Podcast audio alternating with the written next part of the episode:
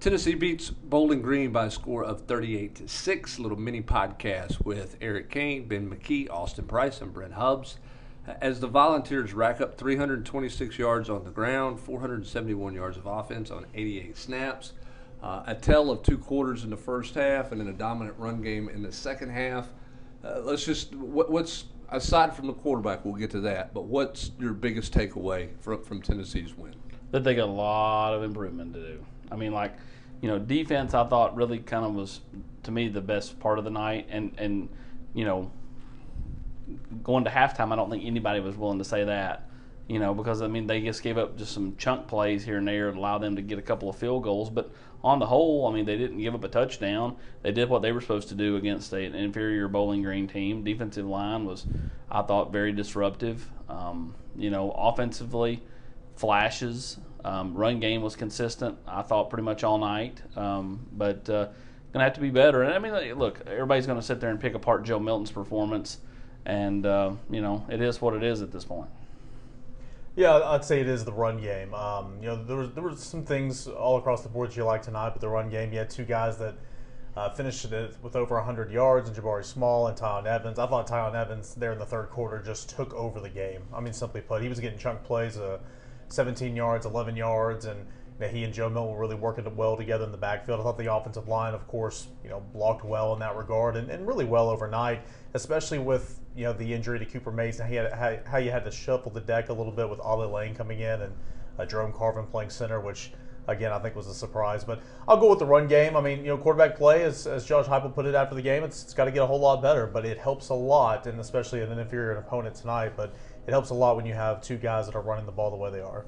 Yeah, how can you not look at the running game? I mean, your two backs, 1A, 1B, however you want to look at them, both rush for 116 yards apiece and have a have a touchdown. And I kind of sat there and wondered where would Tiyon Evans be in the rotation had he not really been banged up uh, in spring due to injury. Uh, and, and there at the beginning of, of, fall camp makes me kind of wonder if uh, Tiyon Evans would be the guy and, and then Jabari Small would feed off of him. So I'll be curious to see how that plays out the, the rest of the season. But just to be a little bit different than, than Kaner, uh, Theo Jackson. Uh, I've, I've never been overly impressed with Theo Jackson, quite frankly, and I was overly impressed with Theo Jackson tonight. Team high, 11 tackles, uh, two and a half tackles for a, for a loss. I think he had a pass breakup uh, as well. He was all over the field and uh, had some good angles on guys and uh, some really nice tackles. So I thought Theo Jackson played really well. Secondary played well, and, and they should against this Bowling Green team. Uh, but they looked really well, and I'll give Ollie Lane props. I was kind of scratching my head when he went into the game, and I'd love to look back uh, at the tape before I make some declaration. But they did better with Ollie Lane than, than quite frankly I thought that they would. So uh, I was surprised to see Ollie Lane go in, but they were still able to run the football with him in the game. So that was surprising to me, and I thought a positive takeaway. I had another one, Caleb Tremblay. I thought he really impressed me up front on the defensive line. Um, you know, a couple times he got in the backfield and, and was disruptive, made some plays. Um, you know, I, you're sitting there doing the broadcast. When they kept going, I mean, like I get like changing out a linebacker, but like every third series they go to this Aaron Beasley's Solon Page package it just seemed odd. Did it not to you? Like did they did the whole set? Because it didn't like it wasn't like that the defense was out there all night and these guys needed a break. I I don't know. They, they would keep the D line and the secondary in at times with, with, the starters, and then put in those two. It just well. seemed odd that the linebacker. Maybe they were just trying to get them reps, and they knew they they, they weren't going to really have this game in jeopardy. But what do you think? Well, I mean, I thought there was a stretch where Alontae Taylor just. I mean, he he missed a couple of series in the first half, and it was kind of like, what, what, what? I mean, he didn't do anything wrong. What was that about? I mean, I think they did go into the game with an idea of getting some guys, some some, some series and some reps, and, and maybe messing with the combinations a little bit, looking you know looking at different combinations. That's not to say they didn't take Bowling Green serious, but it, it felt like defensively, I don't want to say experimenting, but they were kind of getting a feel for some guys a little bit more than than I, I thought that they would. I, I, you know, here's the hard part about this thing, and everybody's going to do this. Everybody does this week one. It's typical. You know, how much of it is well, it's week one. They got they got a lot to go. Everything's you know, and then versus the, well, they're just not any good. You know what I mean? I mean, he, I thought they would score more points. Okay, I mean, if you had told me that that Joe Milton was going to overthrow two guys on wide open deep balls, I, I would have said, nah, he's going to hit at least one of those. I mean, Yeah. the first one I get, maybe you're a little geeked up. The second one, he just he didn't give him a chance, you know, uh, on that one. Just ball was thrown on a rope and, and without any kind of, um, you know, air under it, giving the guy a chance to make a play there. So I I just, I struggle a little bit with, you know, what what still kind of what are they? You, you know, you, you can pick out some individuals that you like, but exactly what they are, who they are, still remains a bit of a mystery to me. I think we learned that they're a running team. I know it's only one game, but uh, I think that's the one area you can't critique Joe Milton is him running around with, with the rock in his hands. And talked about the running backs. Is this team a running team? We thought we were going to see Joe Milton's arm all night long, but they, they ran the ball efficiently. I'll be curious to see what they look like against a, a well coached Pat Narduzzi team next week, but it may be a, a run run first team. Is Joe Milton going to run the football that much every game? I mean, that's something I was surprised about. I mean, I thought there'd be some quarterback draws in there, and I thought there would be some option tags on there, and there really wasn't. Whereas if Hendon Hooker was in the ball game, I think we would have seen that a little bit. But I mean, there was there was a ton of draw plays, and maybe that's something they saw in film. Looking at Bowling Green, obviously he's a big guy, but I mean, I'll have to check the stat sheet. I mean, he ran well tonight, but I got to think that you can't run him that much, especially in two weeks when you're playing, you know, the likes of you know Florida and SEC play and stuff like that. So that's that's something that I took away as well. He wasn't great throwing the football after the first quarter, but he he ran well. Uh, a couple times he left some yards out there though. Still, Yeah, I, I. I mean, 14 carries. You know, uh, how many of those were called? How many of those were option reads by him? I mean, the, the second touchdown he had, he could have certainly very easily handed you know that ball off for a touchdown, Yeah. and he kept it for for to go outside, which you know used a nice stiff arm to get there, but he they could have scored either way there. I I don't know what that is. The other thing we were talking about, Ben and I were. I don't know. I don't know what all they're asking him to do from a progression standpoint in terms of seeing the field. Because eh, when he watches it on tape, and Jo- Josh Heupel eh, eh, acknowledges this, he missed some open guys. Is that because he locked in on somebody? Is that uh, did they take one side of the field away I from him at times, times? That, that was my takeaway. You at know, I- I'm not sure. because I, I, I would sit there and I'd watch his head and, and he, it wouldn't move. He would be scanning the left side of the field and there'd be a guy streaking across the middle or a back in the flat climbing. Uh, you know, that Cedric Tillman touchdown, Ben, you told me, I, I didn't see this, but Ben, you told me that Hyatt was wide open, but Wide open. Evans was in the flat climb. He could have walked it in the end zone, so it didn't even see it. Now it worked out.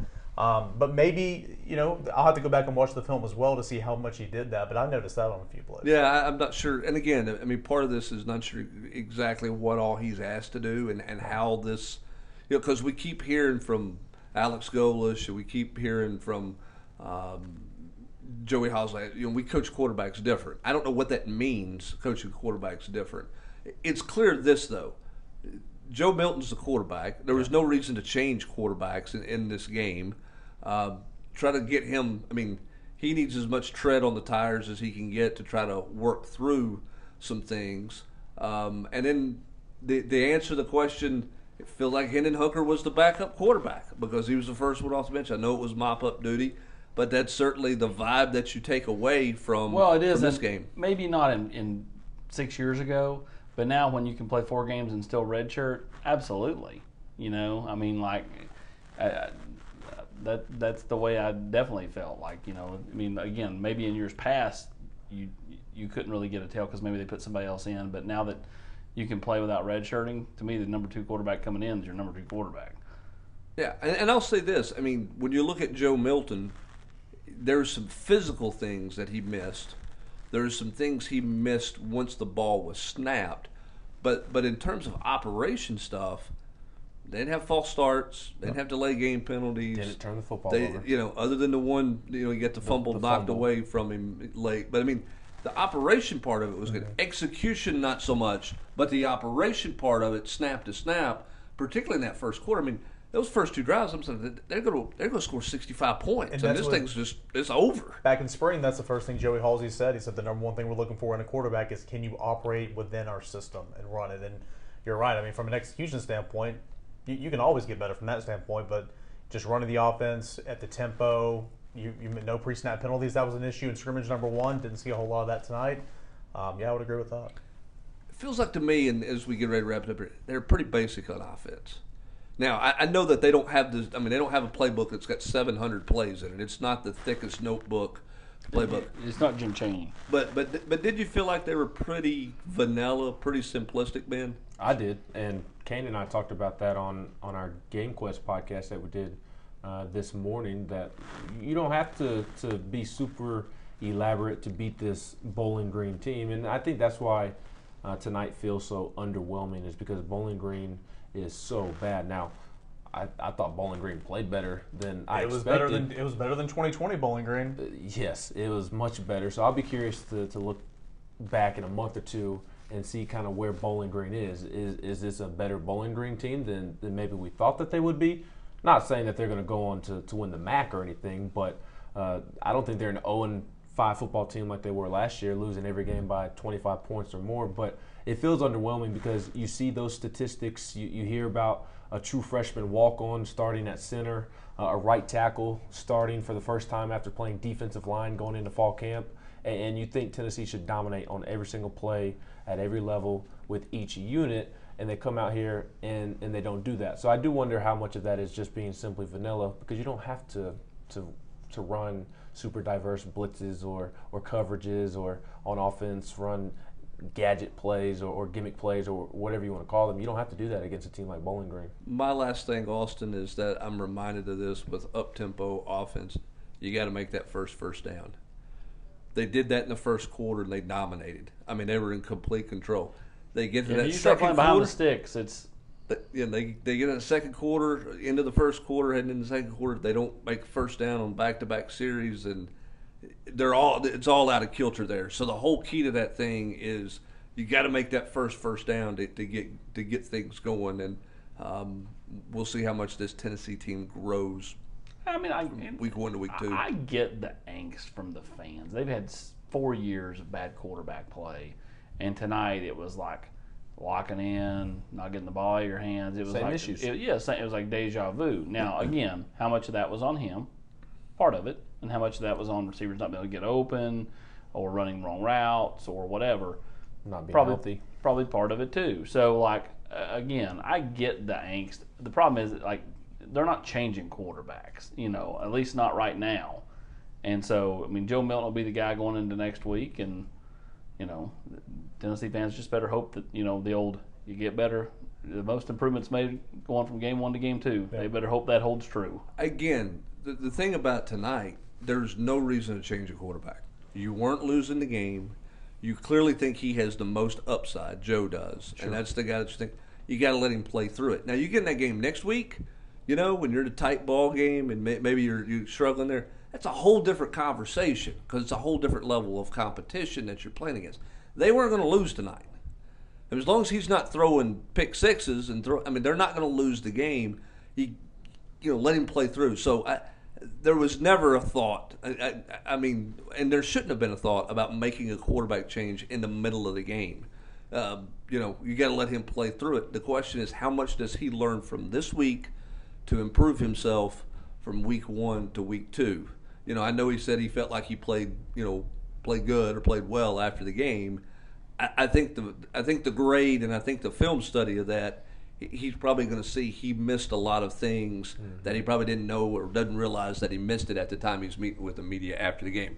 We got tons of coverage up on the site. We'll have tons of stuff coming up the next few days to, to get uh, more on this game and then start thinking about Pittsburgh and moving forward. Josh Heupel will meet the media on uh, Monday. We got some new stuff coming out Monday afternoon, some new content coming that way as well. Plenty of things, plenty of discussion going on at the general's quarters that will continue. That's going to do it for this um, Thursday night, Friday morning um, mini podcast as Tennessee beats Bowling Green by a score of 38 to 6. For Eric Kane, Ben McKee, and Austin Price, I'm Brent Hubbs. Thanks for joining us. Have a great rest of your Friday, everybody.